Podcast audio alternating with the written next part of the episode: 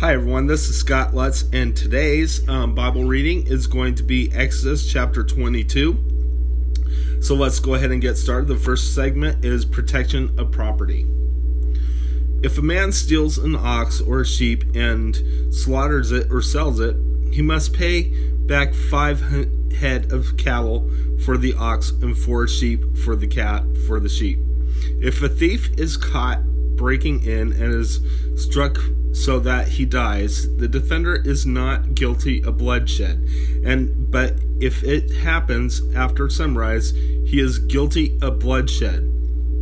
A thief must certainly make restitution, but if he has nothing, he must be sold to pay for his theft. If the stolen animal is found alive in his possession, whether ox or donkey or sheep, he must pay back double.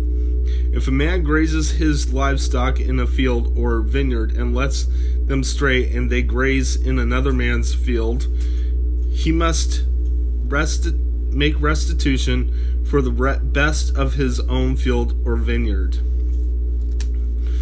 If a fire breaks out and spreads into the thorn bushes so that it burns shocks and grain or st- standing grain or the whole field, the one who starts the fire must be must make restitution. If a man gives his neighbor silver or gold for safekeeping, they are stolen from the neighbor's house. The thief, if he is caught, must pay back double for. But if the thief is not found, the owner of the house must appear before the judge to determine whether he has laid his hands on the other man's property.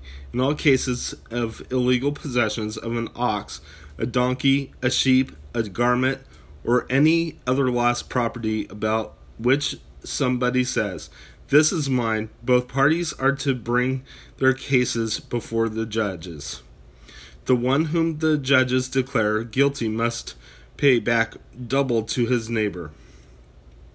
If a man gives a donkey, an ox, or sheep, or any other animal to his neighbor for safekeeping, and it dies or is injured or is taken away while no one is looking, the issue between them will be settled by the taking of an oath before the Lord that the neighbor did not lay hands on the other person's property. The owner is to accept this, and not, no restitution is required. But if the animal was stolen from the neighbor, he must make restitution to the owner.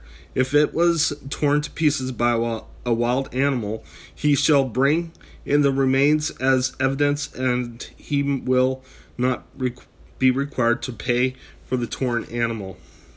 If a man borrows an animal from the, his neighbor and it is injured or dies while the owner is not present, he must make restitution. But if the owner is with the animal, the borrower will not have to pay. If the animal was hired, the money paid for the hire covers the loss.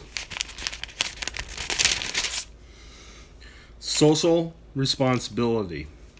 If a man seduces a virgin who is not pledged to be married and sleeps with her, he must pay the bride price, and she shall be his wife. If her father absolutely refuses to give her to him, he must still pay the bride price for virgins. Do not allow a sorceress to live. Anyone who has sexual relations with an animal must be put to death. Whoever sacrifices to any god other than the Lord must be destroyed. Do not mistreat an, anim- an alien or oppress him, for you were aliens in Egypt. Do not take advantage of a widow or an orphan. If you do, and they cry out to the to me, I will certainly hear their cry. My an- anger will be aroused, and I will kill you with the sword. Your wives will become widows, and your children fatherless. If you lend money to one of my people among you who is needy, do not be like a money lender.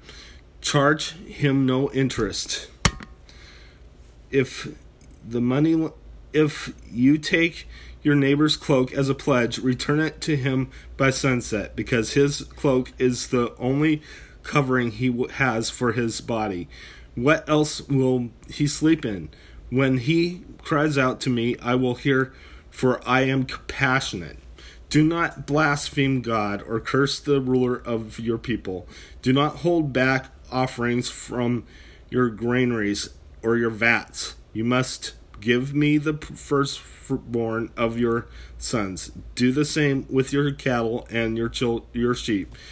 Let them stay with their mothers for seven days, but give them to me on the eighth day. You are to be my holy people. So do not eat the meat of an animal torn by wild animal by wild beasts. Throw it to the dogs. Okay, so that's um, pretty much it. Remember, Moses is still talking to God at this point. So anyway, let's go ahead and close in prayer. Dear Lord Jesus, I thank you for everything you've done, for your kindness and love and mercy. I praise you for this message, Lord, and showing us what just law actually looks like. I praise this in your precious name. In Jesus' name, amen. God bless you. I'll see you tomorrow.